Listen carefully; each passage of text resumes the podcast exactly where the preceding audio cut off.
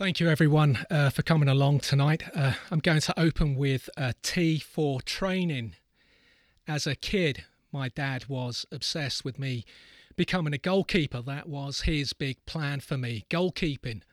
And I was good, more than good. Nothing ever came more easily to me than keeping the ball out of the goal. It was the easiest way I knew to please my dad, who was not an easy man to please. Growing up, like all boys of my generation, with the big match on Sunday afternoons, I found TV coverage disrupted every time a keeper made even an ordinary save, as my dad would immediately rise from his chair and stand in front of our 14 inch portable Sony TV, breaking down the technique the keeper had employed to pull off the save, repeating the movement over and over again. You see what he did, Danny? Watch my right leg, okay? Watch my right leg. One, two, three, and dive! Again. Are you looking, Danny? He'd throw himself to the floor to recreate the keeper's dive, much to the chagrin of our downstairs neighbour, a reserved Maltese man who worked nights and must have come to dread Sunday afternoons. Uno, dos, tres. Don't look at me, look at my legs. Okay, uno, dos, tres, and dive! My dad played in goal at amateur level way into his 30s, while my mum came from a family of goalkeeping brothers, most of whom were more talented between the sticks than my dad. Indeed, one of them was even courted by the great Real Madrid. Yeah, they were more gifted than me, but none of my brother-in-laws had the heart or ambition. Okay, I wanted to make make sure that my son did not throw away his talent like his uncles. I, though, had my eye on a life in the priesthood in retrospect, given my ongoing acquaintance with the P45 and the guaranteed accommodation and job security that comes with a life in the ministry. Being a priest was probably the job for me. In the days before live TV coverage meant regular Sunday games for top flight players, I figured that I might be able to combine keeping goal for Liverpool with overseeing the 10 o'clock Mass at St Mary's in Clapham. Such duality would have kept both my dad and God happy. Uh, forget about being a priest, I told him. Focus on football, Danny. You're the goalkeeper. You think of all the priests at St Mary's who have been posted to some hot third world country to do missionary work? You don't like anything that flies, anything with wings, okay? In hot countries, the flies that land on you regular. The people walk around barefoot, they eat rice with their hands, that are vagrants. You can catch lice off them. See, you know, and one day you, like me, you will, you will have chest hair too. Lice will not be as visible on your chest as it would be on some Englishman. You know, it'd be more problematic for a hairy chested man like you to get rid of the lice. In my early years, my dad trained me several nights a week after school on Clapham Common, which was only up the road from us. The Common was his favourite place, my dad being one of those annoying outdoor types, while for me it was hell on earth. My dad didn't need to die on the Common for me to come to loathe the place. I don't know of any place in London that is as heavily populated with dog muck. How people can have picnics there or sit down on the grass in the summer when the Common's annual open air cinema arrives is beyond me. I just don't understand that. Sitting on the common in the dark, surrounded by stalls you can't see, but that's okay because you're watching Godfather 2 and that makes you feel like you're one of the cool people. Even if you sat on a blanket, surely you could never use that blanket again. That's a one time use only blanket. That could never go back in my washing machine. So we will make the 15 minute walk up to the common from Mayflower.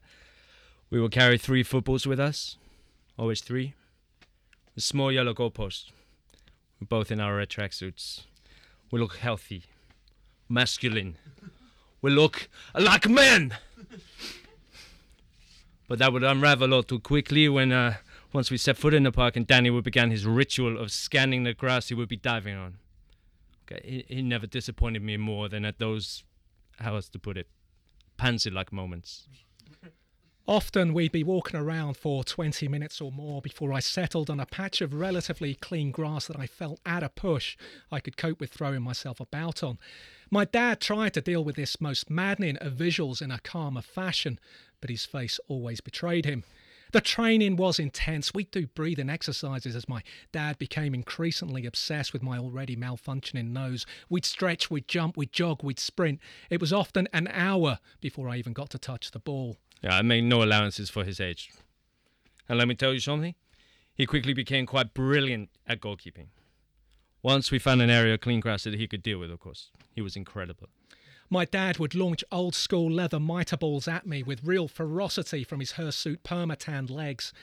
In the summer, much to my horror, he would often strip down to a pair of super tight shorts or, worse still, his briefs. There were times when he would even play barefoot on the common. If there's one thing I'm confident of, it was that until he was 11 or 12, I doubt there was a better goalkeeper in his age in the country. People would stop to watch him playing goal. He was that good. Scouts would ask me if he was signed up to any teams. That is what I achieved with him. But he did not en- enjoy being in goal. He hated getting dirty. Deep down, I think I knew it was my dream, not the boy's dream. H is for heart attack. My dad only seemed to age at the end, and unlike when my mum got ill, it was a, a very sudden change. His black hair quickly went almost entirely white. His speech seemed to slow down just a touch.